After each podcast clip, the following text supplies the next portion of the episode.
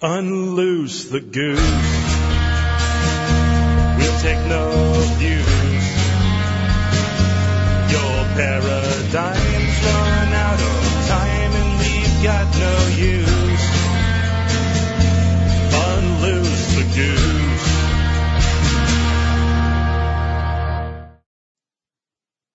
And we're live. Welcome everybody to Unloose the Goose, the Agorist podcast super group.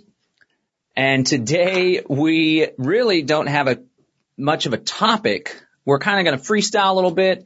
We're going to try to mix it in with the theme of empowerment just so there's some cohesion and we're not just pulling stuff out of our rear ends, although it'll be mostly that, which is fun. I know you guys like the stuff that comes out of our rear ends in the audience. Wait a minute. Or you wouldn't be listening. Uh, my name's John Bush. Today we're joined by the lovely Nicole Sauce and Senor Spirko. How are you guys doing? Jeff Tired, got a man. haircut. He got a haircut. He's looking sharp, that guy. Yeah, I got my, well, I got my haircut with a workshop. Yeah. That's like my, you know, my, people say it's my, my twice, twice or biannual haircut. I get three a year, man. I mean, what do you want from me? Uh, you know, we've been, so you participated in the D3 Tech Summit and you, uh, you participated in the Greater Reset last time too. And whoever dug up the picture, it's an old picture. And just when you look at those old pictures, man, you look, you lost a lot of weight. You look, you look good. I did lose a lot of weight. I got a lot more gray though. It's like night and day. That's Whatever- wisdom. For every pound I lost, I put, I, I, I put on 20 gray hairs. Nice. Is that how that works? I think so. I don't know. Uh-oh. Uh-oh. I sprung a bunch after my divorce. That was, that was hell. Before it was the kids giving it to me. Then it was, Just wait till your teenagers get in, involved oh man, in the gray hair creation process. You Taking know you're the old when you've got gray chest hairs. That's when it's, it's There he done. goes. Like it's over when that happens. I'm Now we're sure talking. I'm not getting gray chest hair for a long time. I hope not. Excellent, excellent. All right, well, I'm going to MC and try to keep us on some sort of track, although it'll be a long and winding road. So, uh, we just had a couple events. I hosted the D3 Tech Summit as part of the Greater Reset, and Nicole had an event there in Tennessee with their crew. So we can share a little recap and like we said, mix in a little theme of empowerment. That's really what this show is all about, is being empowered, not just focusing on the problem or complaining about all the tyranny and technocracy in the world, but finding solutions so you can find more freedom in your life and hopefully expand that outward, right? Through a podcast or talking to family and friends or entrepreneurship, offering goods and services that enhance people's lives. All of these are beautiful things. So why don't you uh, give us a breakdown of your workshop? And I, you said you had an insight. Some people kind of came out of their shell.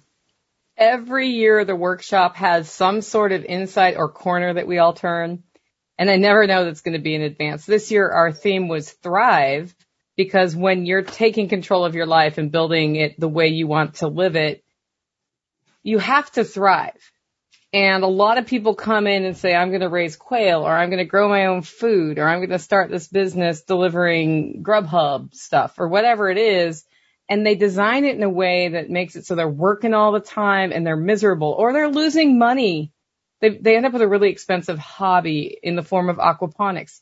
Aquaponics does not have to be an expensive hobby. It should be bringing you more value than you're getting. And so we had a lot of business focuses. We had uh, sessions on business structure and ways to track your expenses very well so that you can maximize your deductions and pay Uncle Sam a little bit less Mm-hmm. paired with hard demos like how to go from hoof to fork on a pig and how to make cheese, things like that. So it was kind of like homesteading meets business. And then we just had a whole lot of fun. But the insight we got out wasn't, hey, build your stuff so that you make money and, and, and you have the kind of free time you want and the family time you want. It was before the event, a number of introverts said, I'm going out of my comfort zone here. I'm coming to this event. I'm awkward around people. They admitted it. So just admitting that for an introvert is out of their com- comfort zone. And they got down here and they weren't uncomfortable.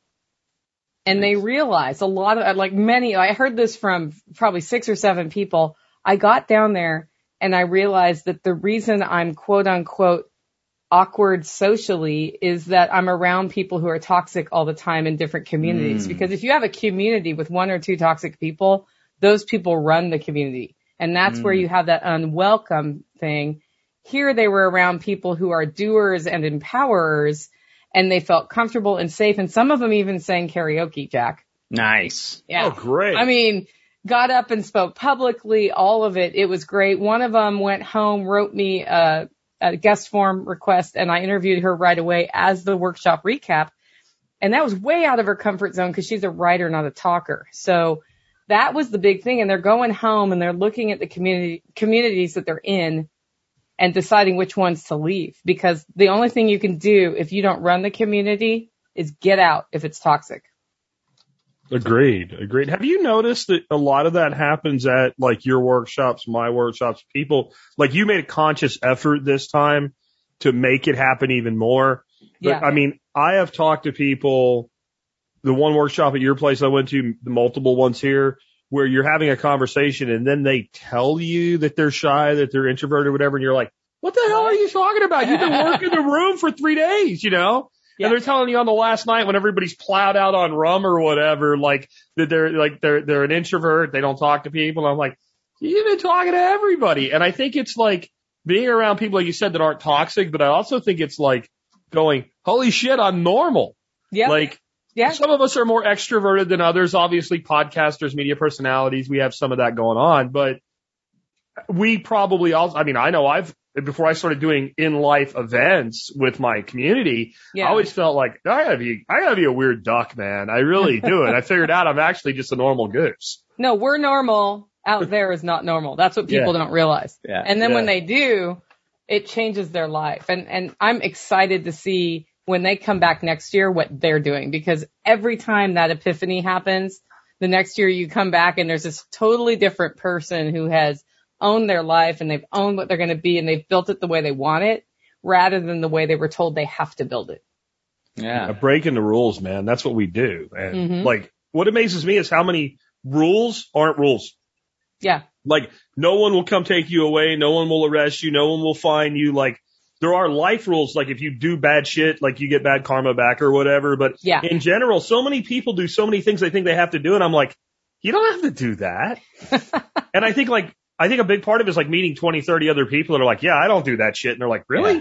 Like, I think just being around people, like you realize like, this is going to sound weird because it's not the same thing, but when I was really young and broke ass, I worked at a factory and uh, shipping center and things like that. We had to pack these boxes and load them and label them and put them on the truck. And we were judged based on the dollar value of the stuff that went in. It was like a piecework thing. Yeah. And I was always good, but I wasn't like the best, right? And the supervisor put this guy with me named Nate, and he's like, "I'm gonna do everything. All you gotta do is seal the the, the boxes and push them out. Try to keep up." And I'm like, "Who the hell is this guy?" And I I almost died. Like three hours, all I was doing was sealing boxes, writing a thing on them, and pushing them out. And the guy almost killed me. And I was in my 20s and like prime of health. Yeah. And, but my performance exploded from that point forward on a mundane job like that, just because you were with somebody that took it to that level. And I think that's what happens in events like what you just mm. did. Like people are around others that they up that level and then they just naturally go, Oh shit. It's like, you know, the first guy that ever ran like the four minute mile, like, and all of a sudden like 20 other people did it in six months or something like that. And it was supposed to be undoable. And one guy does it and then boom, it just falls. Yeah. yeah. I like the crowd that we roll in because everyone's so non-judgmental. So it's a great place for introverts to come out of their shell. You know, I actually don't even like the term introvert extrovert because I don't think it's like a classification that has some scientific methodology behind it. I think it's a self-imposed term, a judgment that someone puts on themselves. Anybody that's introverted can, it takes a little bit of work and, you know, a little bit of getting used to being a little more outgoing, but anybody that's introverted can be an extrovert at the same time. And it's especially easy if you consider yourself an introvert around a cool laid back crowd like Nicole's crew or the TSP community or the Aggers community, much of the Liberty community. There's not, it's not like back in high school when everyone was judgmental and you had to be cool and this, that, or the other. There's a really welcoming vibe. So and you guys said that it, we're normal, but really we're the weirdos. And when you're around the other weirdos, then you're like, okay, cool. No, they're weird. We need to change that. Yeah, We're yeah, I'm. I'm with Nicole. They're weird. An introvert weird. is a person who recharges by themselves. So you'll see them, even if it's somebody who's really personable and out there and having a good time, you'll see them take a walk for a minute by themselves. In our community, when you see that, people don't run up and say, are you okay? Mm. Yeah. But they will in other places and Yeah. all you're thinking is an inter, cause I'm one. You're thinking, just leave me the fuck alone for five minutes and I'll be back. I just needed to think this through and then I'm going to go back in and be my normal vivacious self. yeah, yeah. people get That- overwhelmed. That's how I ended up on the Appalachian Trail for three months when I got out of the army because I got back from that and my my last straw was I was with some old high school friends who were sitting around this uh, lake drinking beer and all, and they were just talking about rant. Like it sounded like they were still in high school, you know, and the years had gone by since then. And I just grabbed a beer and I walked 30 yards away, sat on a rock and just reflected, enjoyed the thing, had a beer by one beer. I mean, you guys know me. It doesn't take me that long to drink one beer. And I came back over and, you know, everybody just seemed a little bit weird. And then I heard them talking later, like, man, what's, what's wrong with Jack? You know, what's wrong with him? And I'm like, y'all are wrong with me. I didn't say anything, but I'm just thinking, y'all are wrong with me. You don't shut up about all your needless, pointless, childish crap. And I needed a break.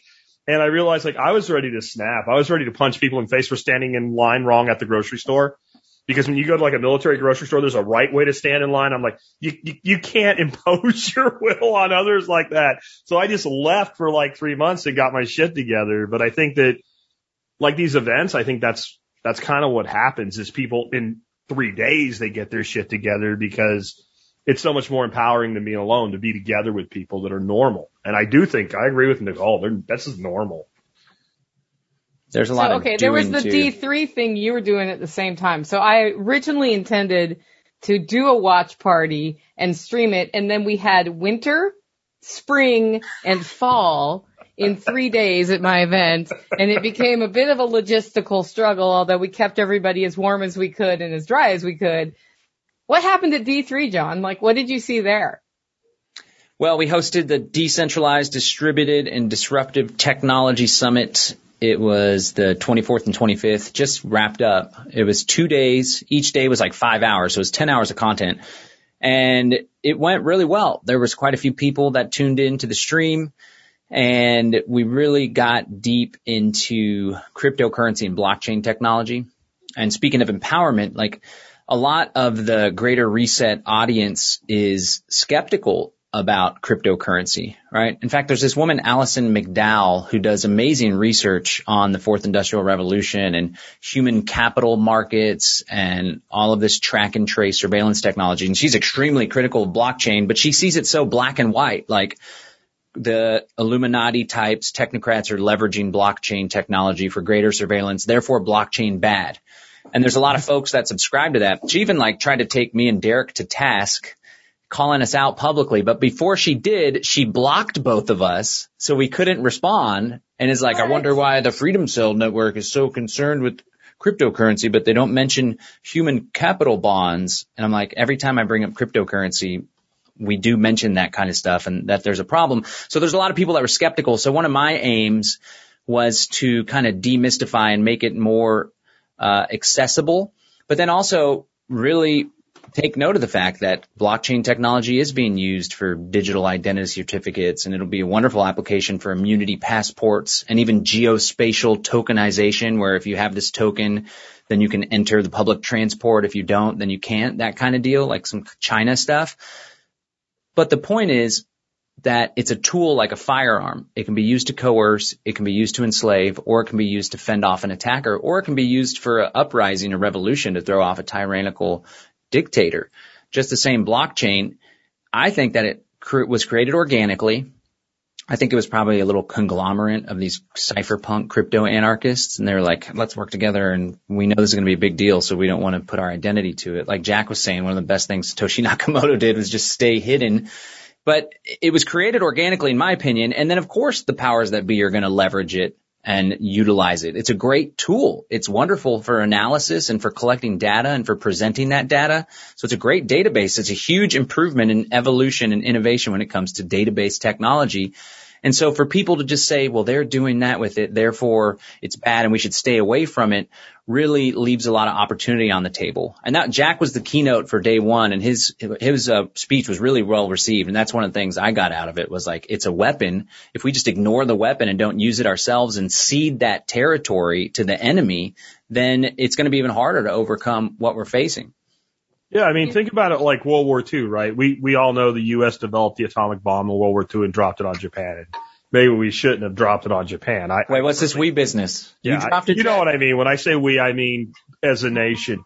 Our government. Um, I don't know that it needed to be dropped, but I don't think what most people know is that Germany and Japan had their own nuclear programs and were like really close to having the bomb. So without putting any of our shtick on it and just accepting World War II as what it was. If the U.S. had said, you know what, atomic bombs are bad. We don't want one. Well, you know, Germany fell anyway. Japan may or may not have fallen, but let's just give Japan like two more months.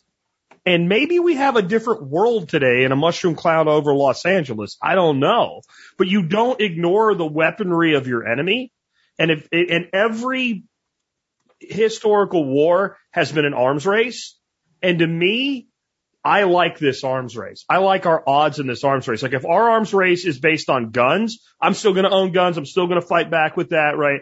But the reality is they can make more guns than we can, no matter how many 3D printers go burr, no matter what, right? They can make more guns. They can buy more guns because they can tax more people and they have more money to buy more guns and pay more people to point them at you.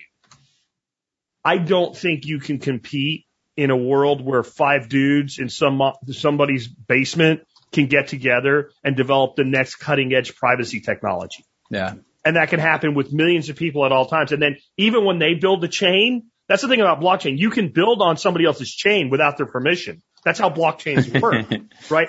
Pirate Chain, my favorite privacy crypto. I didn't know you had that. Favorite right you now. should have bought it when I told you. I'm just going to say that. Anyway, I did that. um, Thank you, Man. Jack Spirko. yep, Nicole's net worth has gone up. You got a Lambo in the front yard. No, But R doesn't just run on R's blockchain. It runs on R's blockchain, Komodo's blockchain, and Bitcoin's blockchain all at the same time.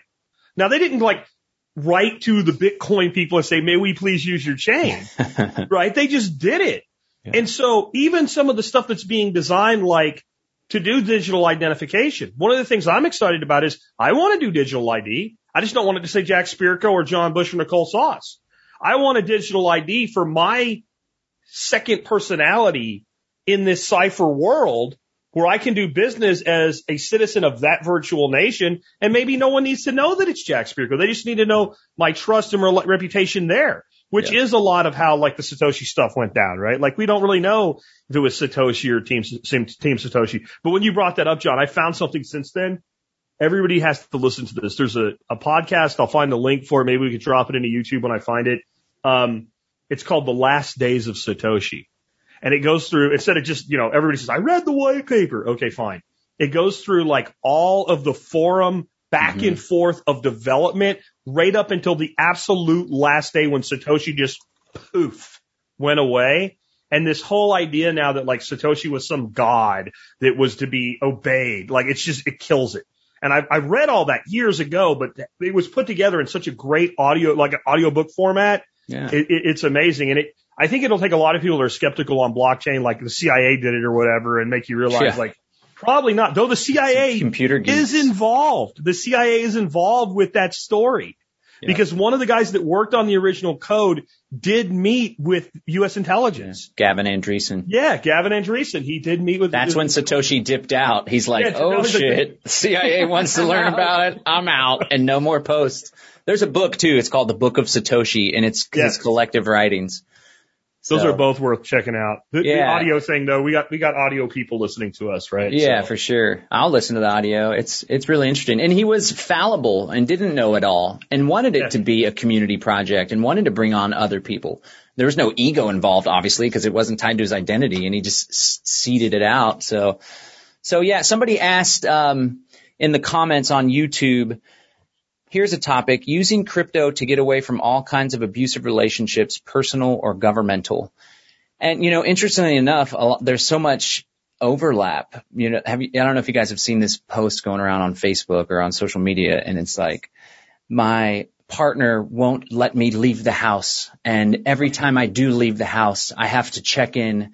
And when I go into a place, he makes sure and follows me. And if I don't do this, then he won't let me leave ever again until I comply with whatever. And they're like, oh wait, that's the government. So it's it's a trip the parallels between an abusive relationship and an abusive relationship with the government. But I guess to kind of answer the question, um, if you're specifically referring to an abusive relationship and perhaps you have some sort of money and wealth that you want to conceal or cover, I mean, if you're married and the wealth or crypto was accumulated after the marriage, then legally, quote unquote, it's considered community property, right? So be careful with that.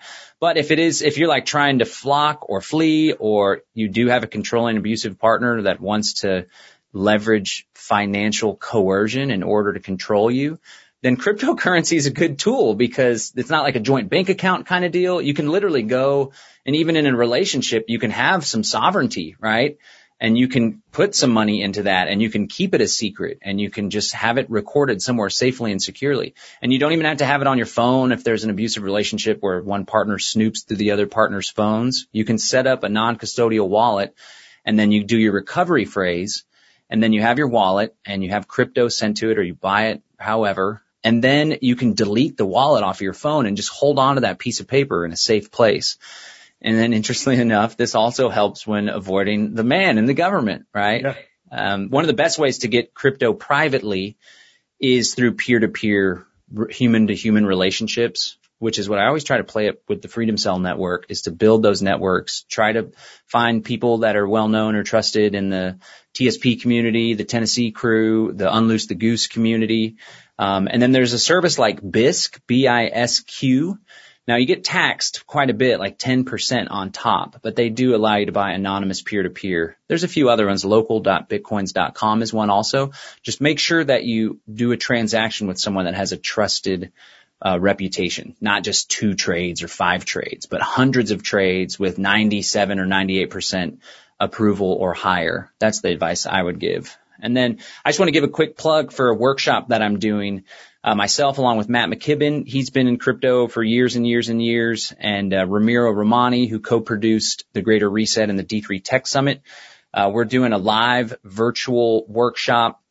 Uh, it's going to be interactive. We're going to do it on Zoom. So there's going to be Q&A. There's going to be breakout sessions. It's called Demystifying Crypto, how to buy, hold, H-O-D-L, hodl, and wow. everyone's like, did you, you, you misspelled the headline there, John? You're usually no, pretty good about that stuff. It's like, no, let me, it's a conversation starter. Um, yeah. we can talk about what that means too. And then how to multiply your crypto also. So it's going to be two days, eight hours worth of content. I'm going to go deep on the basics. What is cryptocurrency? What is blockchain technology? How does it work? Why is it valuable? Everyone's like, why the hell is this valuable? It does, it's not backed by anything. What is this? Is what's what, why, how does its price get derived? We're going to go into that. And then we're going to talk about some practical stuff on how to set up a wallet, how to set it up safely and securely. This is geared towards beginners, but intermediate alike, because there's a lot of folks that are, you know, they just took off running, but maybe there's some best practices that they haven't really picked up on. We're going to talk about privacy coins. Privacy is huge in this community with this audience. So we're going to talk about how to acquire crypto privately and then how to transact, send and receive crypto. Definitely be talking about Pirate Chain and Monero as well.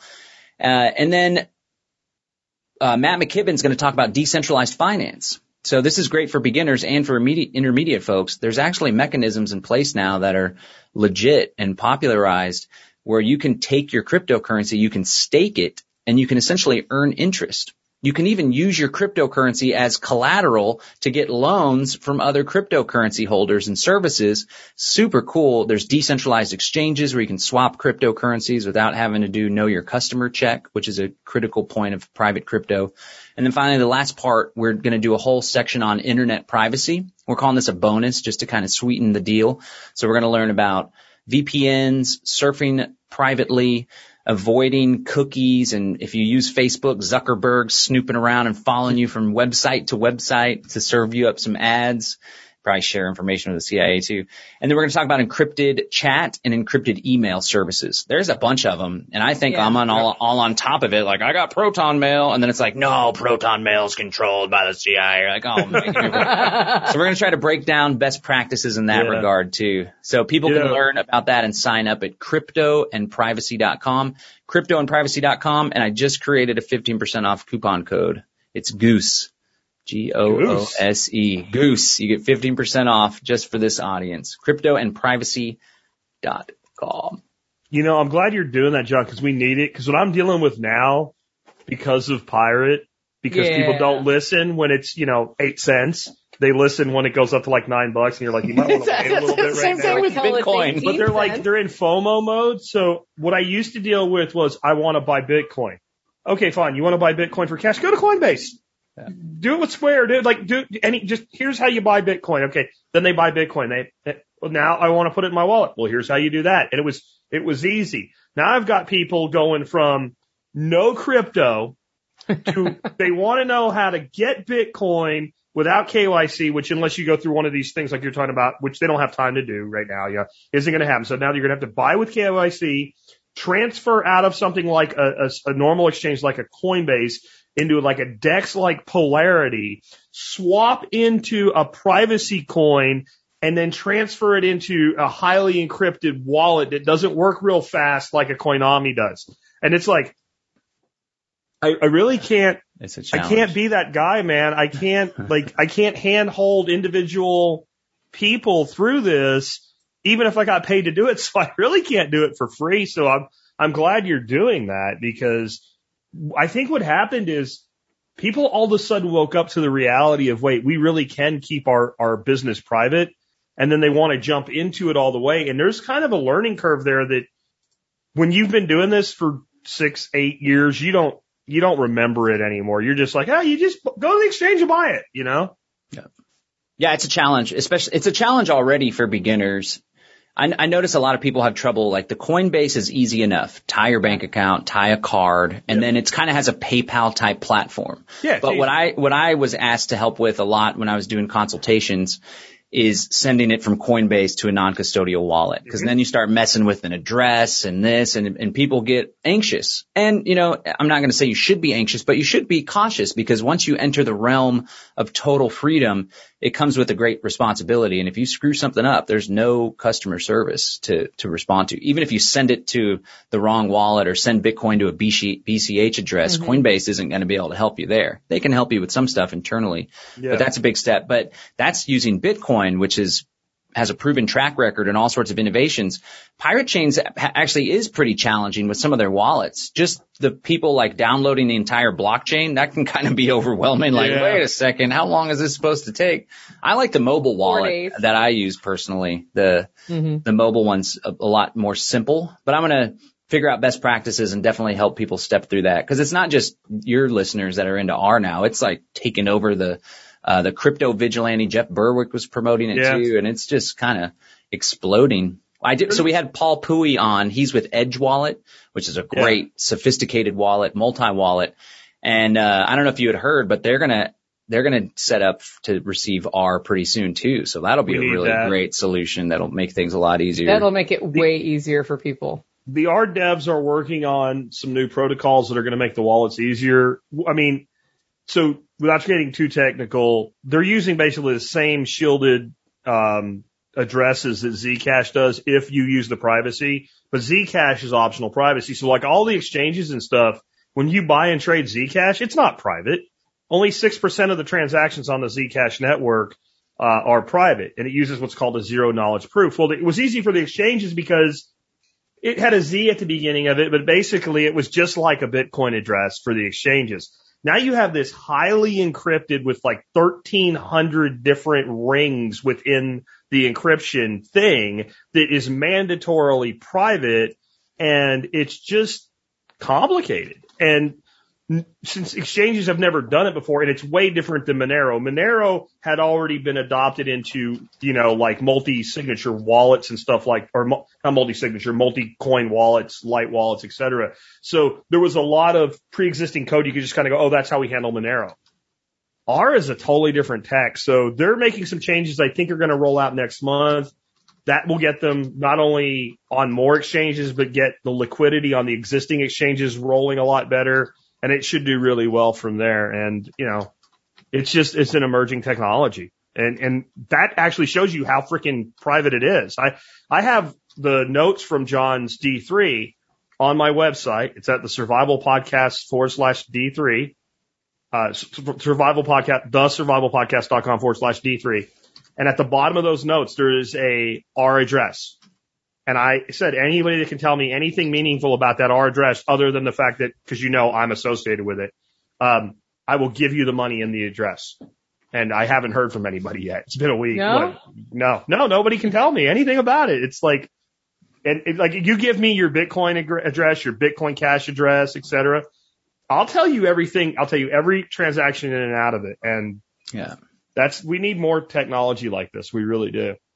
Yeah, the transparency is a setback. And, uh, you know, I mentioned earlier there's a lot of people that are really skeptical, skeptical about crypto.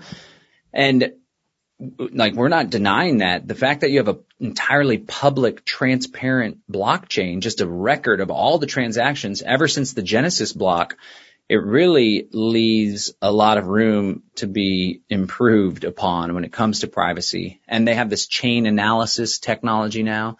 And what happens, a lot of people, first of all, a lot of people aren't, aren't aware that it's totally transparent. More people are now, but in the early days, everyone thought they could buy drugs on Silk Road and be just fine. But I went to the Ross Ulbricht trial and was blown away by the Department of Justice and how, how well versed they were all of a sudden. I think with that trial, actually, that's when they kind of perfected their knowledge on, and they used the private sector, of course. The public sector wasn't able to do it. They learned from the private sector and brought on goons to do that. But it, the, the cool thing about a cryptocurrency transaction, not every one, but most of them, it's like this weird series of inputs and outputs. So if I receive cryptocurrency, it's an input, but the output that would come from Jack's wallet, for example, it pulls all the different inputs if it needs Yes. to from dip. So if you've accumulated a whole Bitcoin over the course of like 50 transactions, you've just been buying it slowly and saving it. And then you want to send a whole Bitcoin to another wallet. There's going to be all these different inputs it has to pull from. And if the man ties your identity to one address that's been in your chain of transactions here and there, then they can go back and kind of de, what's the word, deduce from all those inputs and outputs like, oh, these are all tied to this guy as well. And these all were in this, this one transaction took place. So there's some stuff that you can do to try to conceal that, at least from a surface level. But that information is there. So that's why I think a lot of people are turning to these privacy coins more and more now. Well, and what we're going to be able to do is uh, the, the Komodo guys and the R guys are working together through the Blockchain Privacy and Adoption Association with developing swaps, you, atomic swaps using R. So let's say you had that Bitcoin, you kind of wanted to erase its history. You can basically send that Bitcoin to yourself through this R atomic swap and all the Bitcoin history behind that just is gone. It just kind of went, aw- it just disappeared and mm-hmm. then it reappeared on the other side as a totally new Bitcoin on a totally new address. That that Bitcoin has to come from somewhere, so there may be some history attached to it. But as far as your association with it, it began that second. And they're do- doing that for a lot of reasons. One is privacy. Another is just u- interoperability, usability, and adoption. So let's say I go to John and I'm like, Hey, I want to buy your Kratom. And John, he's not a nice guy like he is. He was some dick that didn't like pirate for some reason. And I'm like, I, I want Kratom. And he's like, I, okay, I take crypto. And I'm like, well, I want to give you R. And he's like, no, screw you. I want Bitcoin Cash. Well, with this new technology and this new app, if he'll, if he's willing to use that app, I can pay him in R. He gets Bitcoin Cash.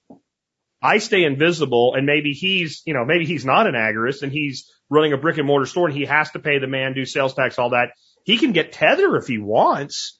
He can get dollars. If he's in Europe, he can get euros immediately, instantly. And I am essentially spending digital cash. It's, it's completely untraceable. And I think, you know, we're supposed to be talking about empowerment tonight. To me, that's very empowering Yeah. because we're heading toward a world where I don't have that ability anymore.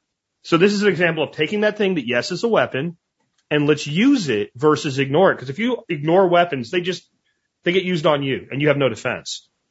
Yeah. Yeah. The ultimate irony is all these folks are like they're creating this mark of the beast panopticon surveillance control grid and crypto is a part of that when in reality crypto is one of the most effective tools outside of person to person barter and swapping gold and you scratch my back i'll scratch your back it's the most effective tool to, to do transactions online. It is exactly the antidote to the very problem that these folks are so concerned with, but because they're blinded by this article or this person that doesn't have a full grasp of what we're really dealing with here, which is pretty freaking cool, they just turn it away and that's really unfortunate.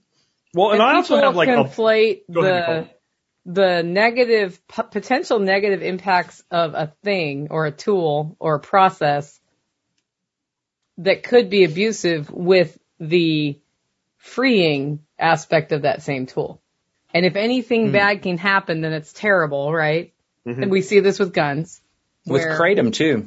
Yeah, where it's freeing and it, it can be used to abuse.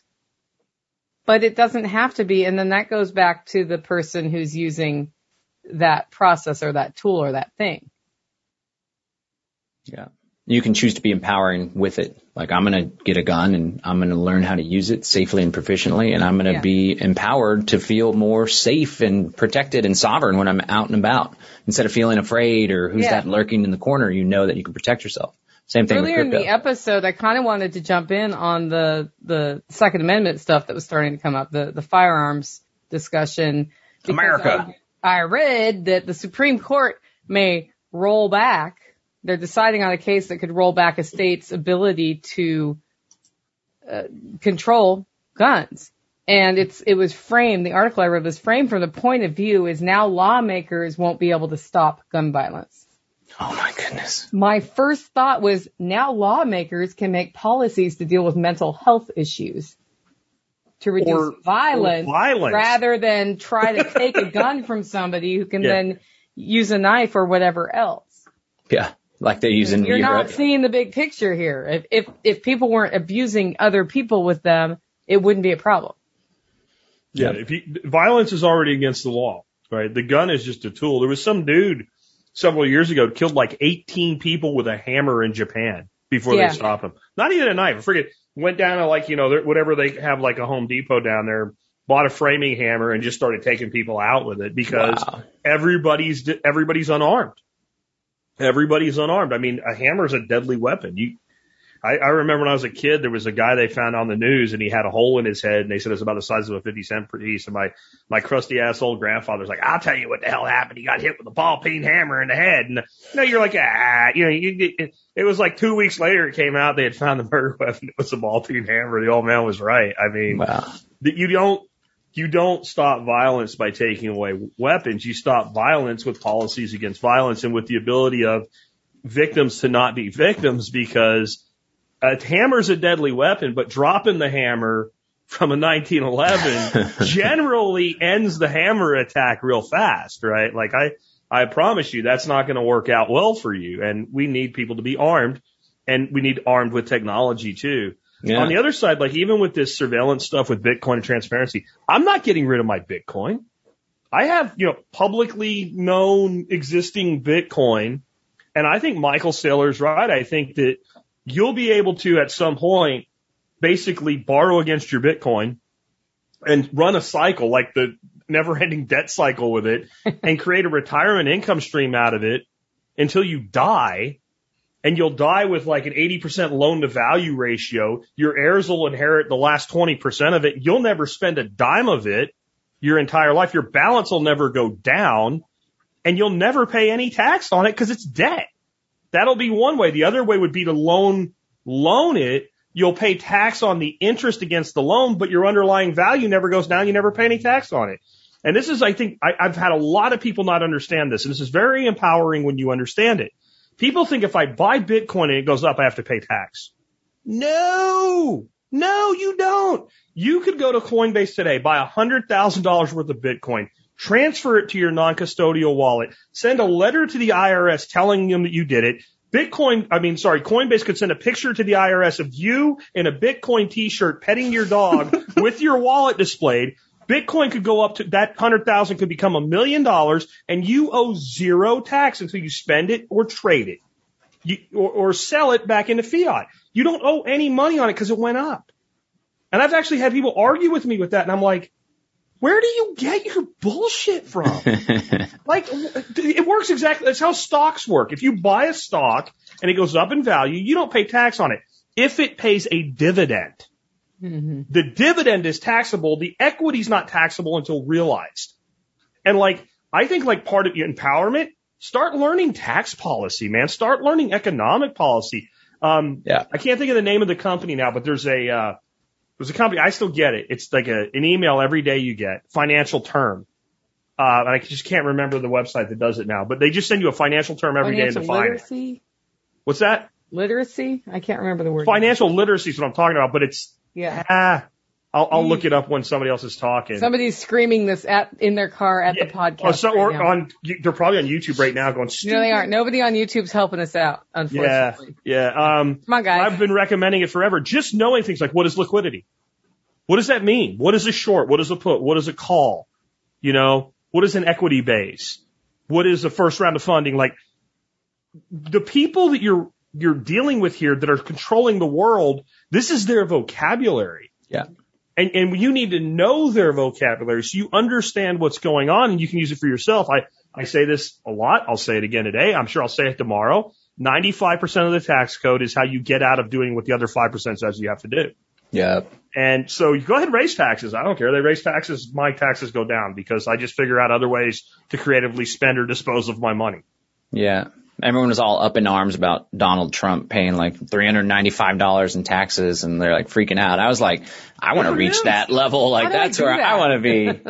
Let's Remember the do it. meme, John? The, the Star Wars meme? And it was like Obi-Wan's telling Anakin, like, Donald Trump paid no taxes and Anakin's like, can this power be learned? Nice, nice.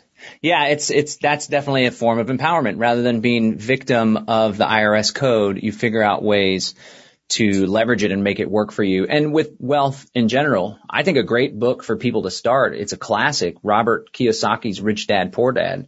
And the thesis essentially mm-hmm. is poor dad works for his money, rich dad has his money work from for him.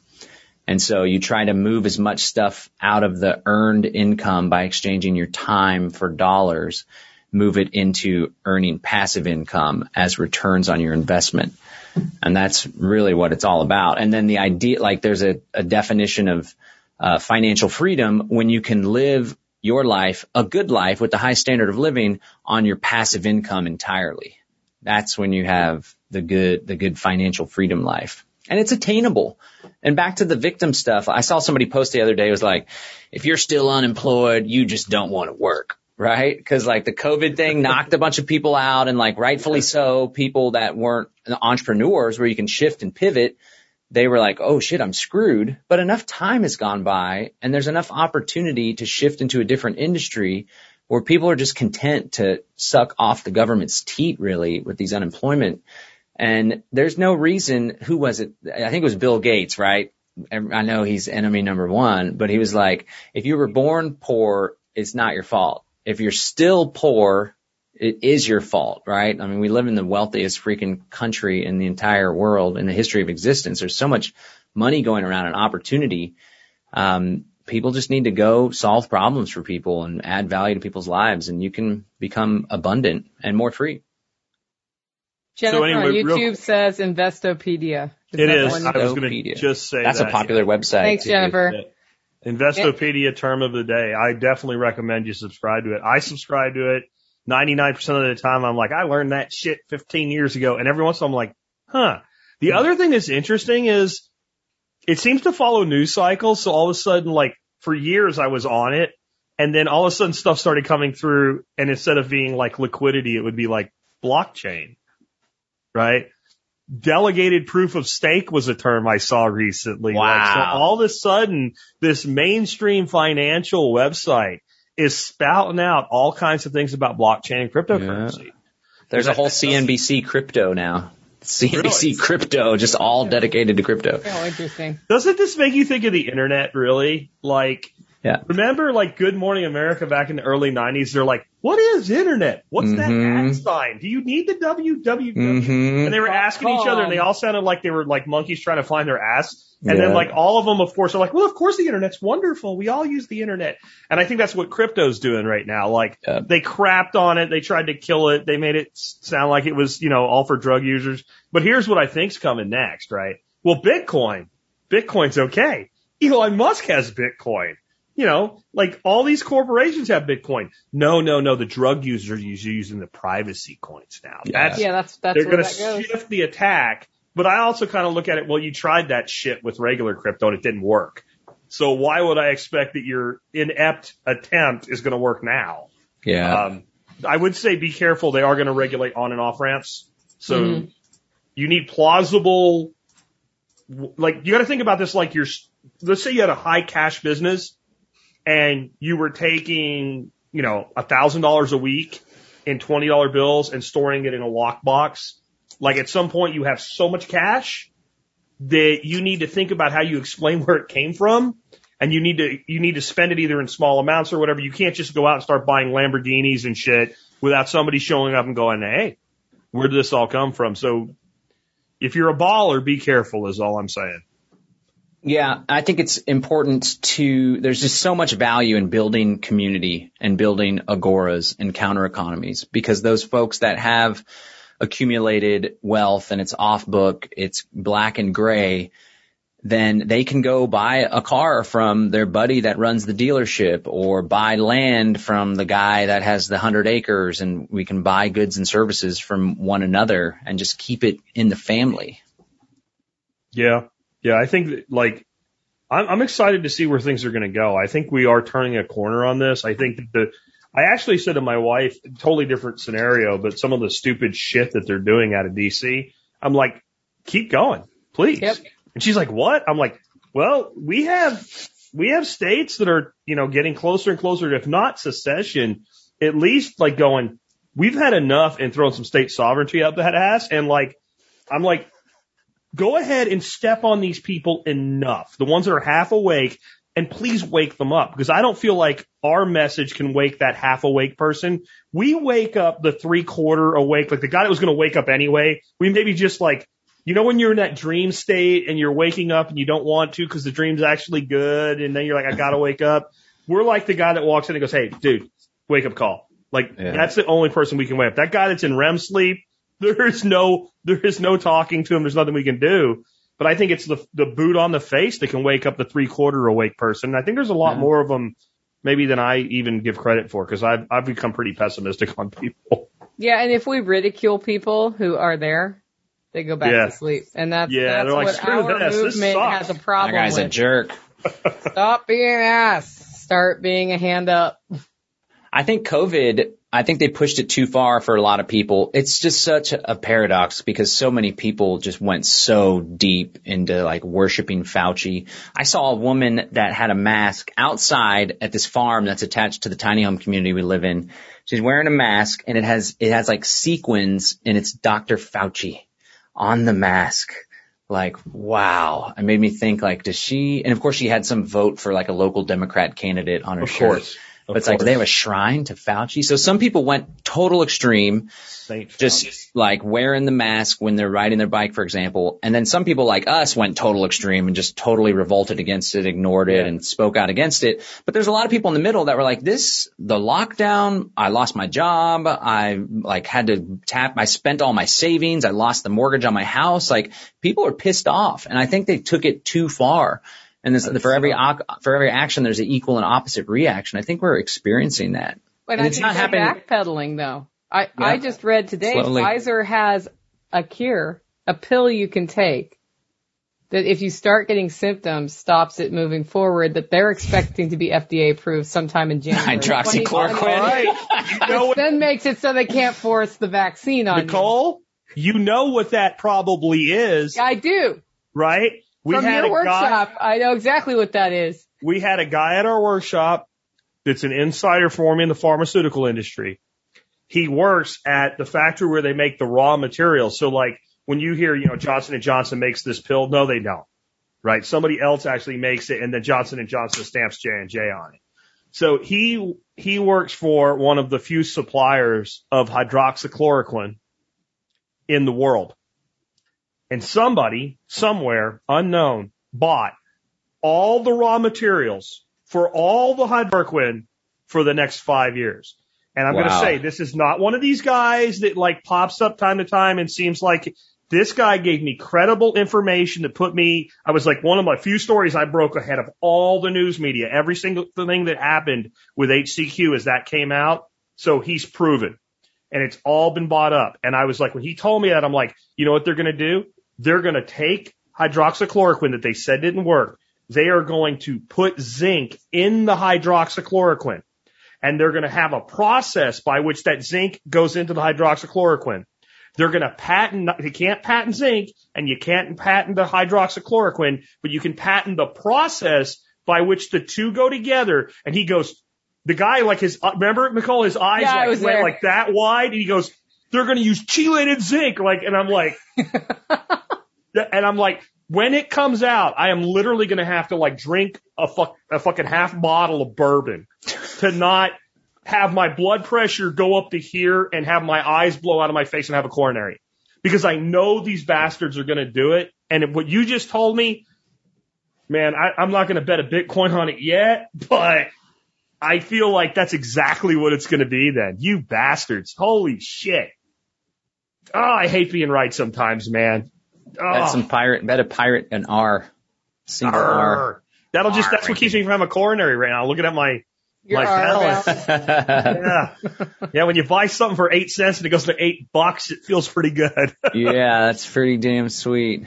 I had a stash, but I, so early on, back when it was 30 cents or so, I looked into it. You started talking about it. I knew that your audience was into it and I was like, Hey, I'm, I'll accept, uh, R for, for Kratom so I can give some folks something to use their R for. I can start snacking some, but I foolishly traded a bunch of it for Cardano.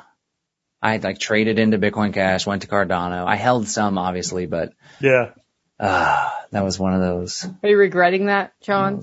There's a lot of regrets. There's a lot. There are a lot of cryptocurrencies flowed through these hands of my phone and computer back when I kind of cryptocurrency feel was like, like it's 200 house bucks. money though, right? Like Yeah. what you kept kind of exceeded the initial thing, then it's house money. Yeah. Yeah.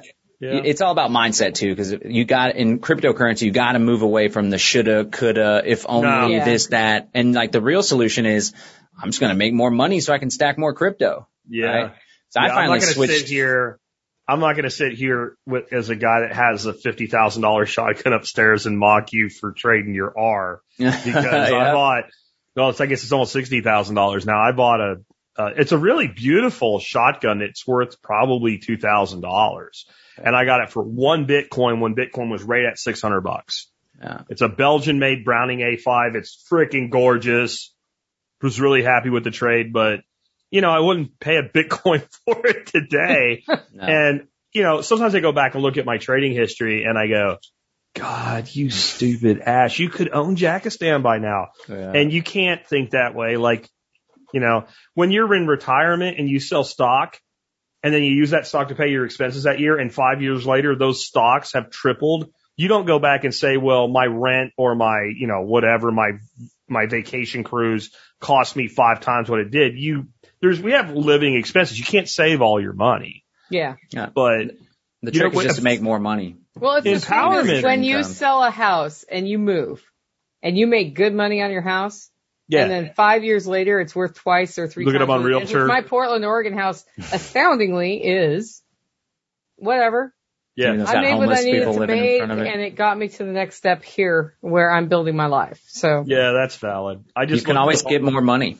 I There's a looked up lot of money Dorothy and there. I's. I looked up Dorothy and I's first house. We paid eighty four two fifty for it, Wow. and it's like right now it's worth like three hundred and fifteen thousand dollars. yeah. And you're right. I don't sit there and go, "Damn, I should have kept that house." like, no, I, I don't think that way. Like, that's that's, eh, yeah, you know, it's it's not worth worrying about. That's we we used it as money. John would probably be worth more than all of us put together if he kept all the Bitcoin that went through his Yeah. hands. Yep. I'd be on Roger Ver level. I, I bought two plus, Bitcoin, man. two Bitcoin uh, worth of Ethereum in the Ethereum crowd sale when one Ethereum cost thirty cents. Now it's twenty six hundred dollars, and then we sold, and we're like, "Oh my god, wow, we made like ten thousand bucks. This is great." It was like thirteen thousand. Wow, this is incredible. And then, sure enough, but it's a, I, I I wrote this article where I realized like I didn't have a holding problem, a hold on for dear life problem. I had an income problem. Sure. And I, like, I was, I would receive crypto as payment and we would have to spend it to feed our kids and to pay rent and all that stuff. And so it's finally, you get to a point where you're like, okay, wow, I can save something. This is great. Maybe I'll save crypto. It's just all about abundance and empowerment and not beating yourself up. Cause if you stay in that space, man, I made that bad decision. Oh, I could have been totally rich. I sold Bitcoin when it was 10K thinking I made it grow. Oh man. And then Yeah. you're in that scarcity space. But if you're like, yeah. I, I did good on that, or at least I learned from that, right? I got a great tip. Um, I just did a video with several tips. One of them was this.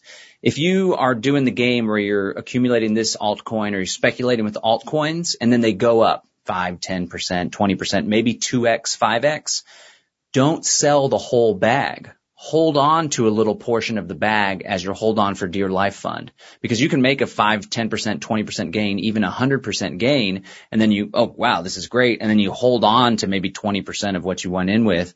Or maybe you hold on to your initial investment if it does a 10x, 100x, and then you just wait for maybe a year, two years, three years, right? Because that sucker could go up exponentially. That's something I wish I had done back in the day. Now I know to do that, and I hope to teach people to do that too, because that's how you could still hold on to those winners. Then you get the best kind of of both do the worlds. reverse of that, John. I pull out my initial. hmm So let's say I had put ten dollars in on R, Yeah. and that ten dollars became two thousand dollars. I'll take ten dollars back out, Dollars out.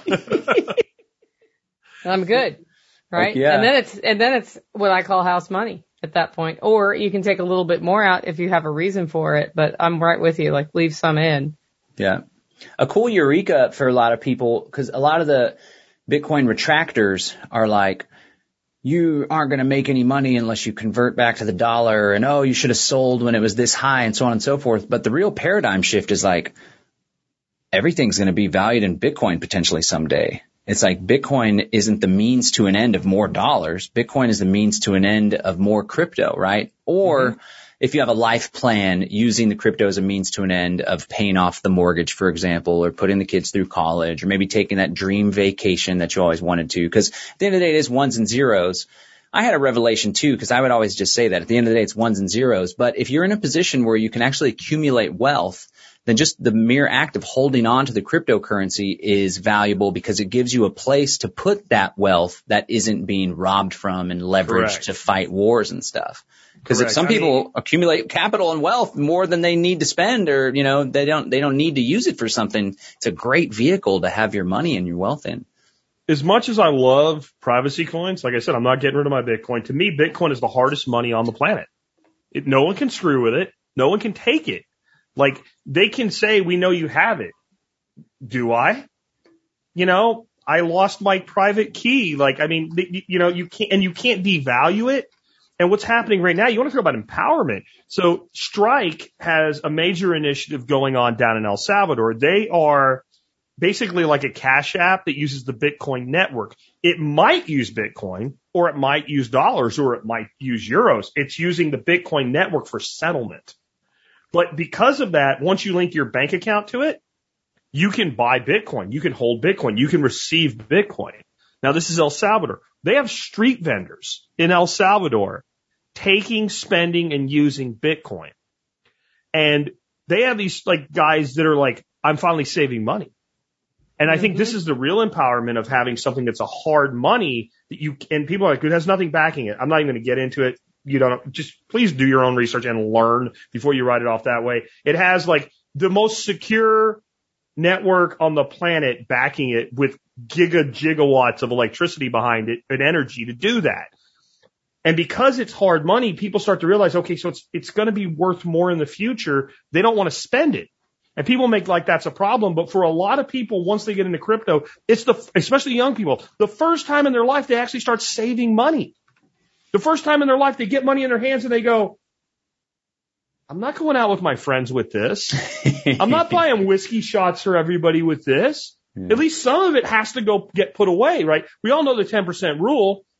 And, and the reality of the 10% rule is only 10% of people start doing it before they're 40, right? Like 10%, Yeah. you put 10% of your income away, but only 10% of people do it, right? And if they do it, they do it in the man's system in like a 401k or something. Yeah. And then sooner or later they lose a job and they pull it all out. They pay all the penalties. The tax man gets their money and then they blow it. People get their hands on crypto and they start thinking differently about money, money. And one of the things I heard on, I don't know whose podcast it was. It might have been uh, what Bitcoin did, the British dude. But he was talking about how, maybe it was Michael Saylor talking about it, how it, when you get into really hard money, like money that can't be changed, that goes up in value, you start building things differently. You don't build things for tomorrow or the next day or the next week or the next quarter. You don't start building a company or infrastructure so you can flip it. You start building multi-generational. When money gets harder, you build longer term infrastructure. And if you think about like all of the amazing architecture, all of the real like mo- like the, the the the marvels of the world from ancient times, they were all built during dec you know during eras of hard money, like the Roman aqueducts and all that. Like that was when gold was firmly in place, hmm. and that long hard money made that investment worth doing. And as soon as they went off of it, as soon as they started throwing around bronze coins stamped with Caesar, everything went to shit. Because hmm. everybody has to start thinking, how do I get this money out of my hand? Right now, talk about financial literacy. Cost of capital, real cost of capital is about 15%. So when you have a thousand bucks in the bank, you feel good about it. When Tesla's sitting there looking at $10 billion in the bank, you know what they're thinking? Okay, it's going to cost me $1.5 billion this year to hold on to that cash. Maybe we should put a billion dollars in Bitcoin. That's exactly how that calculus happens. Mhm. And I know that's hard to take in for a lot of people. The person that's like, but I just got my paycheck and it's already spent and I'm going to have 20 extra bucks at the end of this week. And that's all I've got if I don't do anything fun. But if you're going to get from there to the next level, you have to change the way you think about money. It Mhm. doesn't work like then you have money, then the way you change you think, you change the way you think, right? You know your guy you always talk about. Grant The- Cardone. yeah, Cardone, right? Like you, you know that from that type of thinking too. You have to change this before you change the wallet. And I think Yep. crypto does that for people in a weird way. You know, Yeah. My People are wife- experiencing. Go ahead. but my wife started taking Litecoin for duck eggs and she ended up with like a couple hundred bucks worth of Litecoin. And she had like a $195 worth of Litecoin. And like we had that recent run up Yeah. and she didn't get any more Litecoin. And she goes in there, she goes, holy shit, I have like $300 worth of Litecoin. Yep. And the first words out of her mouth after she said that was, I want more. yeah. And I'm like, that's, that's what it does. It makes you, instead of thinking about how I can spend it, how can I acquire it? Mhm. And that's how you build wealth. I mean, if you read Richest Man in Babylon, and everybody fucking should, and it's Classic. free as an audio on YouTube, yeah. Do that. Do the YouTube. good lord. It is the same thing because that whole book was written on the concept of money being gold. Don't worry about gold. Worry about it being hard. Whether worry about it not being devalued. Like the strike thing when the guy was talking about El Salvador, he was talking about how like all the stimulus checks went out and they didn't get any money down there. And my first initial response to that was, I don't give a shit. You're El Salvador. why should, why do I care that El Salvador didn't get any money? Well, then he pointed out because they use the U.S. dollar. Yeah. So we're devaluing the dollar, which is the national currency of El Salvador. But at least when we get our dollars devalued, they throw us some crumbs, right? Like, so they're getting their dollars devalued and they don't get any crumbs. Well, that's a case for Bitcoin. And that's why you have street vendors selling empanadas in El Salvador for Bitcoin. But and if With you zero the, fees. the El Salvador model, right? When you travel there with your U.S. dollars stuffed in your shoe, yeah. Yeah. that's how you're keeping them safe. When you travel there with your Bitcoin Yeah. in your head, the only way they're going to get that from you is torture, I guess. I don't even know. And that's, that becomes a more secure way to interact. So it, it, it makes it easier for the foreigner traveling in El Salvador to get that empanada Yeah. without losing their Safe. breath. Yeah. Nobody's going to steal it. You Right. Because I've been to John Central. I haven't been to El Salvador, but I've been to Central America. Peru. And there, there's some places you don't want to go. I, I was in Central America with a gun on my back and I still didn't feel comfortable. So mm-hmm. most people who go to Central America are not going to be able to walk around with a concealed handgun like I could because of what I was doing. And I was thinking, man, like being here unarmed. Yeah. And they were cool people. Like most of the people were fine, but like there's also like, you know, if you have blonde hair and blue eyes, you kind of stick out. You know, maybe John could blend in or some shit, but I'm not blending in down there, especially when I was 22 years old. Like you're like, whant, American, whant, American. And if I was down there today, I'd much rather be carrying around crypto in some sort of electronic format. Cause you can even dummy that. Like you can have 2 Mhm. wallets and somebody does put a knife. He goes, send me all your crypto. There you go. You got 50 bucks. Yeah. That's all you got. That's all I got. Yeah. It'll be worth 500 someday, thief. Don't worry. I think it's it's really cool that there's this massive transfer of wealth taking place away from the elite class and the traditional banking class, Wall Street class towards all these like young punk visionaries. And even like Roger Ver is a perfect example, right? I don't know why the guy's so polarizing. He's like pure, consistent, voluntarist message. And he applied that message to Bitcoin and cryptocurrency. He was just like, I want to support what I think is the best money. And because of these scaling problems with Bitcoin, that's not the best money anymore. Bitcoin Cash is, but whatever. But he's a cool example. Like he became independently wealthy selling like computer parts. And then he was selling like quarter stick of dynamite that was illegal by the FT, ATF. And because he ran for LP and gave this speech slamming the ATF and their role in Waco, uh, they went and investigated him and they locked him up, right? And after that, he's like, screw it. I'm out of here. I'm renouncing my citizenship. But he started getting involved in cryptocurrency early. And that dude became a crypto millionaire when Bitcoin was like 10 bucks or a 100 bucks. Yeah, yeah. And now imagine how many times over when it's 55,000, which is sweet. And he's so generous. Like he supported the D3 Tech Summit and sponsored Yeah. with Bitcoin.com. The guy's so generous. But a person like that, here we have radical voluntarist people that are coming into mass amounts of wealth and they're using it in order to reshape society. It's just like what takes place with these tax exempt foundations, the Rockefellers, the Carnegies, the Bill Gates, Bill and Melinda Gates Foundation. They come into mass wealth and then they use it to reshape civilization and society and history towards more control and more surveillance, right? Well, we have a counter to that thanks to cryptocurrency in large part, where all these people are now using it to reshape this and that. There's this dude that trades and he's real public about it. This guy, Nathan on Facebook, I'm friends with, and he was like, I just, after, he just posted like a month ago, I lost it all. And then a week later, he's like, I got it all back. and then he just posted, well, I just set aside two years worth of living expenses. Now I can basically do what I want. I think I'll get back into coding. And it's like, wow. And all he does is trade and day trade and stuff. It's, there's a lot of opportunity and there's still opportunity for people think they missed the boat because the price of Bitcoin, not only is Bitcoin going to continue to go up, very likely will break a hundred thousand within a calendar year from now. Very likely will punch through that to 200, 400, 500 as more and more big money with treasuries in the mm-hmm. hundreds of millions. Big mm-hmm. corporations are like, wow, you're, you're being debased. I heard that same 15% inflation from Michael Saylor and he said it's like the M2 money supply that's inflating at that rate. And Yeah. they don't even put the records of the M2 money supply anymore. They're like, this Yes. is getting too much. We're going to They've been hiding the M3 for like 15 years. Now they're hiding M2. It's straight thievery. It's an inflation tax, a hidden tax. This is only going to continue. And if it's not Bitcoin, it's still worth getting in Bitcoin. It's the pirate. Look what we just saw with Pirate Chain. And that was an opportunity. Spearco was blasting on it.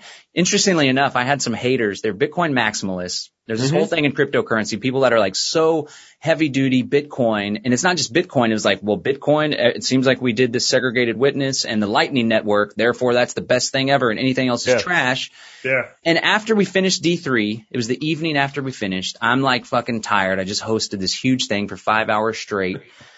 And somebody's like, well, I noticed that they didn't talk about Lightning Network. That was either ignorance or they were selfish. All I heard was a bunch of people pimping their project, Pirate Chain. Everyone's trying to get new investors in so they can make money. And I was like, you realize every single person that talked about Pirate Chain, Spearco and Mike Swatek were talking about it when it was 18 cents unknown, ranked like 200 in the market cap. They, it wasn't because it went Eight up in value. And 390 in market cap. Yeah. When I started talking about it. And she didn't go screw because I am, I have no control over Pirate and I've Yeah. made my money. When Pirate went parabolic, I knew it was going to go way up, but I wasn't sure. I took a conservative approach right, and I have a lot. I'm going to say how much because I'm not stupid, but I took 20% of my holdings.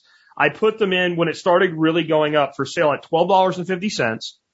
And as soon as it triggered, I put in a buy order at uh, $9.50. Nice. So I, I don't give a shit what it does. It can go to four bucks. I, I don't care because I'm playing that long because I understand the intrinsic underlying value of it. Yeah. I, I, I have as, you know, I, I would say I have as much in Bitcoin as Pirate, but I, I don't now because it worked out so well. Um, but it was, I had a, a fraction of my money in Pirate. It just seemed like a good play. Mm-hmm. My point in saying, hey, this is a thing you should look into is I think it's good to have money that I can spend and give to Nicole and nobody knows about it. Right. I, and, and Lightning Network is in danger right now. I can't remember the organization, but it's like, it's like the financial version of, uh, Interpol, right? It's like this, this, this giant multinational conglomerate that comes out with financial policies. And it, they're, what they, you know, bit, to be fair to Bitcoin and Lightning Network, they started working with, um, and they're doing it with Litecoin, but you would be able to do it with Bitcoin then t- too, uh, the Mimble Wimble protocol, which actually would create a lot of obfuscation, coin mixing, et cetera, for Bitcoin. So Bitcoin could be somewhat private. The problem is this new guidance would then take somebody that's operating as a lightning node and turn them into a financial service provider Mm. and put them under regulation. Well, good luck doing that with a, a, a peer-to-peer technology like, like, uh, R that is private by default. There is no financial service provider. There is no lightning node. There's just, it's freaking, it's basically really, really advanced Napster for money. That's what it is. You can't, even the, the new SEC commissioner said, yeah, you really can't ban something that's peer to peer. Right? Like, so you got the SEC commissioner coming out and going, you, you can't ban something that's peer to peer. So if I build something that's peer to peer and private, piss off. And so I don't know. People like that, they, they don't know what the hell they're talking about, honestly. Yeah. I just left the group. It was a group that this person created and I knew that they were pretty adamant about, I think we just lost Nicole, pretty adamant about, whoops, about Lightning Network. I just left the group because I was like, not only was it just BS on the surface, but I was just kind of offended, like, wow, I just put so much time and energy and my team into pulling off this event and all these speakers just came and donated their time and nobody's making money here and that's how you're going to respond because we didn't pimp your pet project. Like, give me a freaking break. It's not even, wasn't even about that. But That whatever. seems, seems like everything, John. Just so you know, and so our audience knows, what happened to Nicole Power went out. oh boy. I got a text from her, right? That was that big ding. And, uh, so the power went out and so she's in the darkness and cannot connect. so we'll have to finish without her. I Right think we're close anyway though, aren't we? I mean, Yeah, yeah, I got some plans, so we should wrap up right at 4:30. We got nine minutes. Let's hit. If anybody's got any questions or comments in the audience, we'll be sure to cover that. are you Uh, on YouTube? sure. Can you see it? Yeah, I can see. I'm not. Okay, cool. You can ask in all caps there, ladies and uh, gentlemen.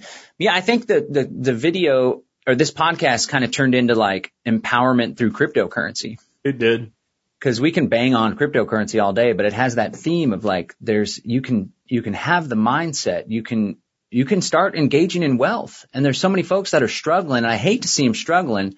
And there's people like in the, in some of our, my audiences, some of our audiences that maybe not as much your audience, but in some of the circles that I roll with, and I could tell that they don't have a good relationship with money. And they're not like Yeah. socialists, but they're like definitely not capitalists. And besides capitalism, they, they don't see it as a value to accumulate wealth or to make more money than you have to use.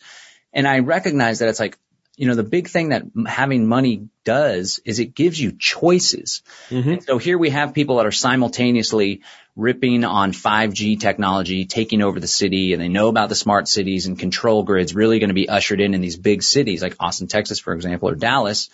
And then they're also hating on wealth or at least talking, saying money is a problem. If you say money is a problem, then money's not going to come to you. It's going to turn around and run the other way. And so they want to get out of the city, but they don't have, everyone has the dream of doing an eco village or intentional community or buying a couple acres on the outside of town, but it takes money and capital to do that. So you really got to reframe your relationship with money and money, just like cryptocurrency and a gun can be used for great harm, right? But it can also be used to do some really cool stuff Absolutely. for yourself John. and for others. Um, I'm trying to make sure I'm pulling this up to see if I have it here so I don't misquote Michael Saylor. And I, I know I mentioned him a lot. I don't think like Michael Saylor is like the god of crypto or anything, but um, he said something to the effect. I don't I don't have it where I thought I did. Um, that the road to serfdom is working exponentially harder for a currency growing exponentially weaker. And I would challenge some of those people out there that still have all their assets in fiat currency. Maybe they even have a little bit of money and they think they're doing okay because they have a financial liar. I, that's what I call financial advisors generally, uh, that says, you know, you're well diversified. Well, you're well diversified because you have small cap, mid cap, growth in income and bond funds. No, you have no diversification. Yeah. You have zero diversification. You have 100% of your money in equities denominated in dollars. That is not diversity. And maybe your problem is not that you haven't been working hard enough, but all your life you've been working for money and the little bit you're able to save, it's akin to, you know, if you, you think the safest way to keep your money is in cash in a shoebox hidden under your bed. Well, imagine you do that, but every year somebody comes in and takes 15% of your money out of the shoebox. Yeah. And literally the more money you get in the shoebox, the more money they take every year. That's what inflation is. And having currencies that are not subject to inflation, they're actually deflationary, Mhm. is a game changer. Why do you think Tesla invested in Bitcoin? And people are shitting on them now because they sold like 20% of their Bitcoin. 10%. Tesla did exactly the number. I thought it was cool because I'm like, that's exactly how much R I sold. Like, they locked their profit in. no, he That said is- that they wanted to, to prove that there's liquidity enough out there to make it No, viable. they- that was just a nice way of saying we locked our profit in. So basically now they can say, you know what, we're in the money, right? We're already back into that equity. We're good. And now we can hold this long term. And if our shareholders give a shit, we can tell them shut up. That, that's, that's what that is. The other side is they're probably going to take at least that much money in selling Cybertrucks for Bitcoin. hmm Because I mean, out of And they're going to hold it. If I was going to buy a Cybertruck, and I'm not because I don't buy the first generation of friggin' any technology, right? Except for Gen 2 Bitcoin. will look at it, right? Like, but if I was going to buy one, just on a point of pride, if I had the cash, I would go buy frickin' Bitcoin and I would spend Bitcoin just as a point of making a, and there are people out there that are going to do that. There's people that are going to buy Cybertrucks and Tesla 3s and shit like that for Bitcoin just because they can. Right? Like they're going to, like, I'm not saying somebody's going to be like, oh, I'll just go buy a Tesla because, you know, they sell for Bitcoin. I'm saying somebody's going to be like, I want to buy a car. I need to buy a car. Tesla takes Bitcoin. I'm buying a Tesla. Like that shit's going to happen. They're going to get that Bitcoin back in sales. hmm Right. And so they, they really haven't, they haven't reduced their position by quantity at all anyway. They're up like a hundred percent. They sold 20. Yeah. Like people that criticize that, that's back to you need to get on the Investopedia like financial literacy email of the day because that's smart. And I saw that in like the R um, Telegram chat. People are like cussing out and being like juvenile delinquents about people selling. Like, you know, they're, they're, they're, they're being pushed out as weak hands or whatever. I'm like, it's good because you know you got newbies coming in just because of, of, of R, but like, okay, you don't understand money. Like, some of you folks who have like 300 bucks worth of this shit and you're talking crap about somebody that just, just made a million and a half dollars in three weeks and you're talking shit about them. They're not weak hands. They're smart. They understand Yeah. money and you don't. Yeah. And they still have more worth. And they still have than- more. Yeah. They didn't sell it all. No. Now some of these Yeah. guys have been mining that shit since it started getting mined and they're sitting on, you know, they're sitting on 200,000 or 300,000 R. It's And they're awesome. like, shit, it went to nine bucks or it went to 12 bucks or like the high was like 16. And they're like, so I can sell one quarter of my R, bank 1.6 million and keep the other 75%. Of course they did because they're not stupid. That's why. I mean, Yeah. There's this beautiful um, force multiplier that creates exponential value when these coins, like R was obscure. You started promoting it, talking about it when it was 18 cents, 30 cents, eight, 8 cents. eight cents. I got on and was like, these wallets suck, right? Yes, they did. Now it's a huge market cap of two Yeah. billion dollars. And so now there's money to invest back Yeah. into the ecosystem, into the wallets, into the marketing, into paying developers and stuff. And that's only going to snowball. Back. There she is. Returned. We have people in the in the audience already offering to help get you off grid there, Nicole. Just, just real quick on the wallets, like the new wallets are awesome. The new Light wallet and the new Node wallet are both awesome. Um, if you're upgrading from one to the other, it might be kind of cumbersome, but if you're doing a fresh install, what I ended up doing, I installed the new Light wallet on a new machine and sent all my R to myself in small amounts to make sure nothing went. Um, but yeah, I mean, the new Light wallet works like the first time you start it, it's frustrating because you think it's a full node wallet. It takes forever to sync. Once it does, it's, it's like any other wallet now. So they, they'd Nice. already fixed that. They're going to change a few things. And like I said, if they get liquidity in the exchanges, then it's, it's game on. It's It's, on. Well, I they're think getting it's- add to Changelly, I think. That's a big exchange that's they're already on incorporated with different Changelly. Of course, Changelly, if you want to do the real shit on Changelly and do KYC because you want to get into the real high volume trading on Changelly, they, it's not open to U.S. citizens. That's, that's the negative about Changelly. Bastards. Whoops. Yeah. Um, do, the the full node wallet. Do you still have to do that wonky stuff where you got to move over the file to a directory and stuff, or did they repair that? The new one is great if it's a fresh install. That is the, that is the thing. Like the one thing they didn't do is put in like a really good way to like uninstall the old shit. So like I had to like on my Mac, I had to hunt down all the individual files and destroy them. hmm And then I was able to do a fresh install with it. Um, and then the seed phrase only imported the primary address from the old one. So then I hmm. went in and nuked it again, did a complete fresh install, started it up as a new wallet and sent from one machine to the other, then nuked it on the other machine and reinstalled it on there and then synced it back. It was, it, it, it was something that if you're new to crypto, you would be really stressed about, like really And- stressed about. And this is why you only play with small amounts when you're moving it around at first to make sure you understand what's going on, which Jack says all the time. Mhm. yeah. I watched It's a good somebody tip. lose twenty thousand dollars in Bitcoin because they didn't know what they were doing. Wow. Twenty thousand dollars US to Bitcoin, needed to get it back, fucked up, and gone. Mm-mm. Somebody's asking, is R still a good buy? I think so. I mean, I guess it hit all time high at 1650. Now it's like 950. I did a, a video I invite people to check out on my YouTube channel. It was four, five different cryptocurrency tips. One of them, it was like a sub tip was that send a small amount first. It's hard to do with Bitcoin because of the damn transaction. Bitcoin is but you do a little test fee. But I, I actually got the math wrong and somebody in the crypto geese group called me on it, thankfully, because I was like live streaming, calculating what the market cap could be if R, because there's this great technique when you're speculating on, on lower market cap coins and you're like, okay, could I double this? Could I 10x? Could this 100x? And the technique is to do a thought experiment if if R went to twenty dollars or hundred dollars or the price of Zcash, for example, a comparative coin, then what would the market cap be, right? Mm-hmm. And if the market cap ends up being like two trillion or greater than Bitcoin, then that's highly unlikely for that to happen anytime soon. Of course, the whole cryptocurrency ecosystem. And so I was doing the math. I did the math wrong and I Yeah. got a really high number and somebody corrected me and I was like, thank you. I went back and edited that part out of some of the videos too. and on the ones I could and I put disclaimer, I got the math wrong. But the math was specifically talking about R. If R were to reach the price of Zcash, Uh-huh. Even though Zcash has fewer coins, Zcash is capped at 21 million coins, which is good for increasing in value. Pirate Chain apparently is capped at 200 million coins. Correct. So already it would seem that it would be more difficult for that many coins to reach that same value, but it's still feasible because if R were to be $233, which was how much each Zcash coin was a couple days ago, Yeah. then the overall market cap of Pirate Chain would have to be 46 billion, which is mm-hmm. totally in the realm of possibilities. It's- It's definitely possible. If you do it a different way and you say, well, what's the closest thing out there to R right now it would be Monero. And Monero has like about a six and a half billion dollar market cap.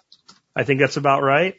And so that would put, if, if, if R is as good as Monero, if it can have as much of a use case as Monero, and I think it can, Mhm. then you're looking at a fair market value right now somewhere in the mid twenties. Yeah, no right? That, that's the other way to look at it. And I think that's, that's a much more conservative approach. So the question was, is R a good buy still right now? And I'm, I was actually looking up, well, what is it trading for before I, I go answering this with my, it depends. So ours trading at 785 right now. Yeah. Is it a good buy? I, if you are going to hold it long term, it's totally a good buy. if you're trying to, to get the best price you're going to get in the next two weeks, I, I don't know. I, I don't know, but probably not. I think there's still more downside in it in the next few weeks. Um, there's a lot of people that got nervous. They want to sell. There's a lot of people that started realizing, oh, I could have made so much money and I didn't. There was a lot of people trying to get their R deposited to sell it in the run up because they didn't do it in advance of the run up because they didn't think and they're like, holy shit, I'm rich. And so there was a lot of panic selling. There was a lot of panic buying. There was, There's was not a lot of both exchanges sides, either. Like, and there's a lot of, a lot of exchanges. There's not a lot of liquidity. So I, I think this is like, it, it moved too quick out of the gate. Um, could it be a $50 asset by June? Yeah. Am I going to bet my farm on it? No. Right? Like, but is it, is it a coin that we can expect to be around long term, be in the 20 to $50 range at some point, you know, in the next year or two? Sure. So is seven bucks a good buy if you got a thing with a target of 20 to $50? Sure. Is it the best deal you're going to get? I don't know. That's, that's an honest And- answer. That's all I can give you. Put five hundred. Could have bought the shit when I said it was to buy it at eight cents. That's what you should have done. I waited till it was eighteen, Jack. That's okay. That's It's totally okay. Roasting season. Come on. Nice. Yeah, text me that shit. And, Uh, and I, I will say this. I've been talking about crypto and recommending different cryptos to look into and learn about since 2014. That's a long time. Um, it's not the beginning, but it is a long time. Um, R was the first one that I ever said, you need to buy this. You need to own this. There's only time I've said that in seven years. And now I'm Here saying, seal, seal of approval. right? So now I'm saying you need to look at it. Like when it was eight cents, I'm like, this is stupid. Like there is no reason not to do this. Like Mm. you buy a thousand shares, what for 80, uh, uh, 800 bucks? Like, come on. Like, yeah, like there's too much upside in this not, not to take a shot at it. Now you got to think about it because now, you know, even at $8, a thousand shares is $8,000. That's real money, especially for a lot of people. That's like, they spend eight grand. They don't, and they don't have it. They're not paying their bills next month. So yeah.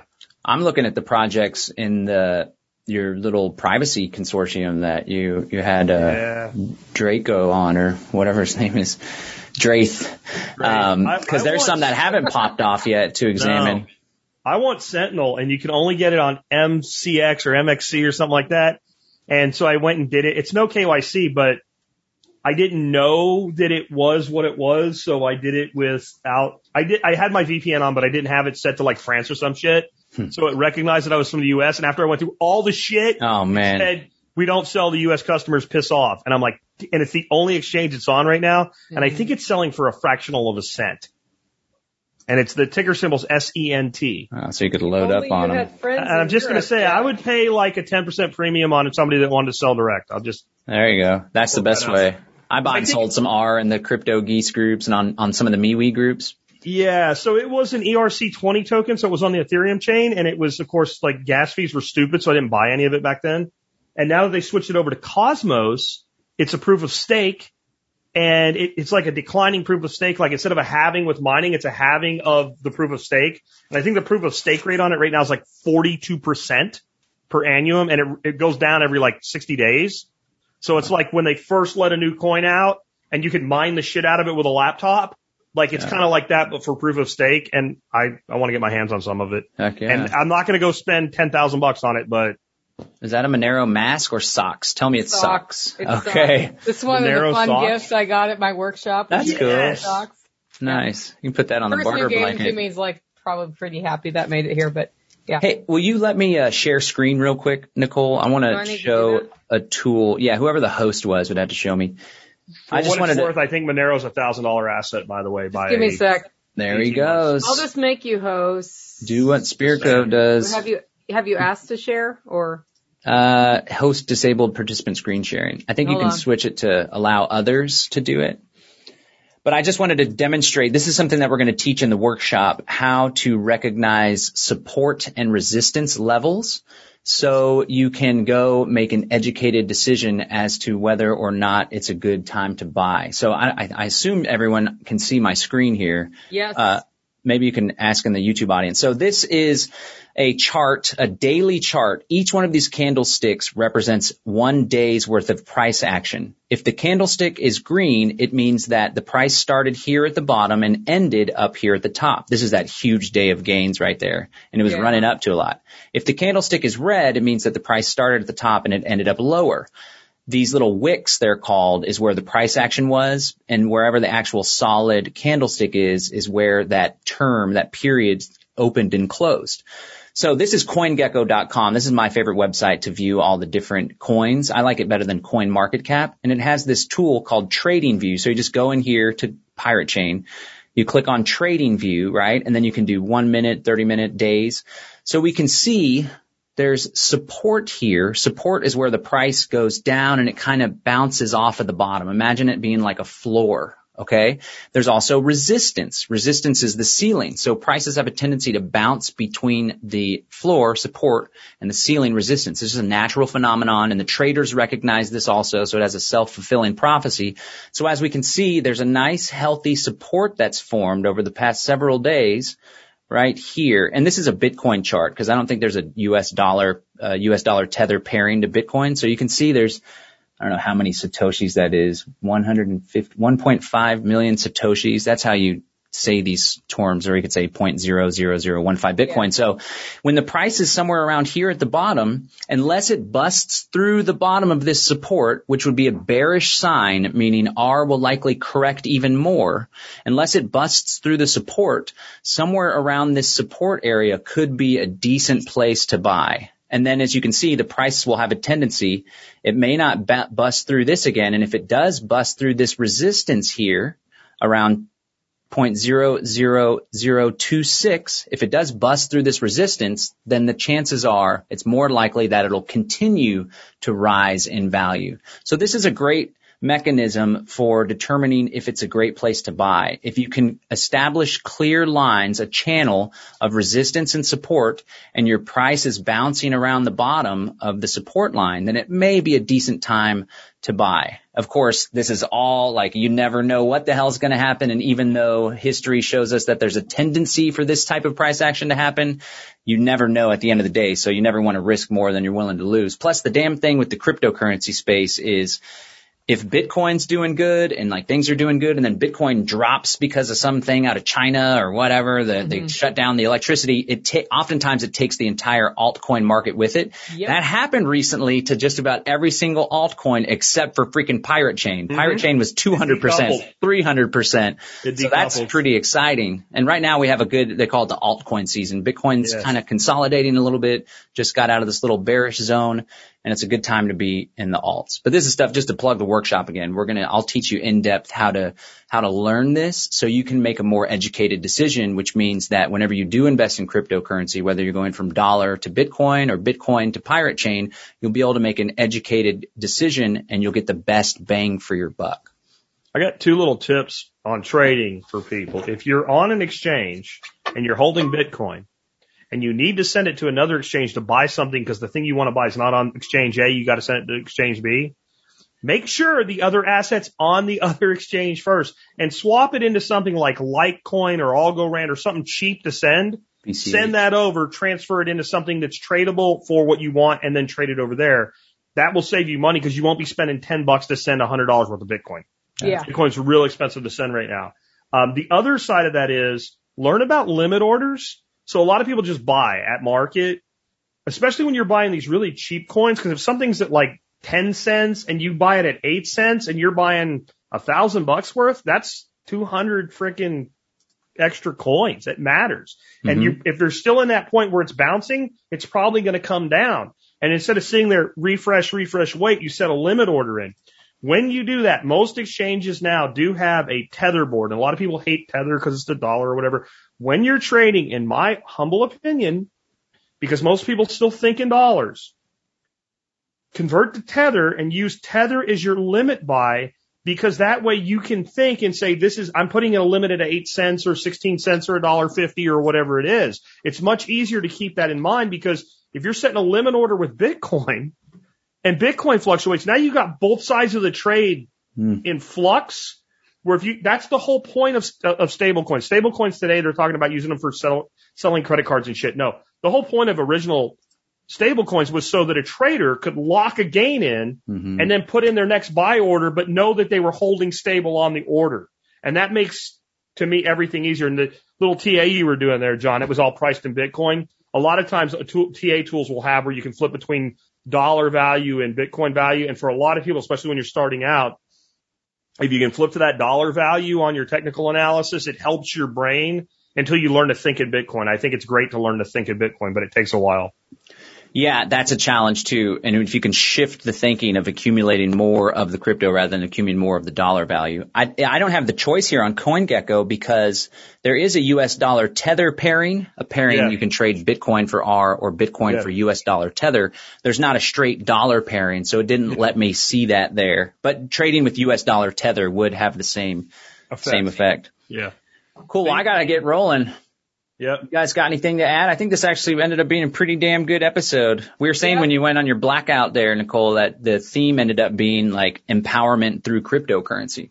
Yeah. Nothing wrong with that. Nothing Just all kind that. of pa- Yeah. evolved. What happened? Did Tactical hit something with a hammer or something? Or Yeah, just we, have a we have the usual spring Ah. weather here, and Wind. it took out that tower right up over there, which reset itself. So Oh, We'll okay. blame blame the government. I saw the blinking, and I thought, well, that's it. So Yeah. Right And when you hear a boom before your power goes out, that's when it's going to be a while. Ah, yeah. When it just flashes, you're like, shit. When it goes pop, you're like, that takes me Uh-oh. 10 minutes to fix because I go on the cell network, and it takes about 10 minutes to transfer Yeah. all this over to that. So yeah, yeah. no, All the right, internet cool. came back. I was lucky. All right. All right. Well, be sure to subscribe to our newsletter and subscribe to the podcast feed. You can find all of that on unloosethegoose.com. We got some great Telegram chats for the community. There's a crypto geese one that's focused in on cryptocurrency. And then there's a broader Unloose the Goose talking all things freedom and agorism and preparedness and homesteading. So you can link to those on unloosethegoose.com. Again, I want to invite you to take part in the crypto demystifying crypto workshop. You can go to cryptoandprivacy.com, cryptoandprivacy.com, or if you want to do a free mini course on how to set up a wallet, I set up this nice five, six video mini course, set up a cryptowallet.com, set up a cryptowallet.com. It'll show you how to do that. I may do a free report thing on just really simplifying and making it really easy to get onboarded with Pirate Chain because there's a lot of, it's a good coin need and there's it. a lot of interest for sure. We need it. Cool. Uh, my my little app I want to throw out for people to use, like keep track of like if you have your coins in different wallets and all, you want to manage your portfolio. Yeah. Uh, coinstats.app. That is my favorite management tool, and it gives you options like you can connect it to your exchange accounts, your wallets, and shit like that. I'm just gonna say I don't do that. I manually make my entries and things like that. I don't. I don't want any third party service linked into Yeah. any shit like that. But uh, you can do a lot of TA with it. You can see a lot of history. You can watch. You can do a lot of things, and it's got a really great news section too. It Nice. has like trending, latest, hot, all that shit, and it's aggregated from everywhere. Sweet. And my crypto solution is just if you need to stay awake while you're doing this, buy your coffee at hollerroast.com. yeah. Shameless promotion. My girlfriend's Absolutely. been buying, been drinking it every morning. She likes it. We put Yeah, it in our little Keurig machine in one of those little custom Keurig things where you can put anything in there. All roast is the shiz, man. It's good stuff. She's got, she's all roasted up. All right, cool, ladies and gentlemen. This is Unloose the Goose. Nicole Sauce, Jack Spirko, John Bush, signing out. Until next week. Honk. Unloose the goose. We'll take no views.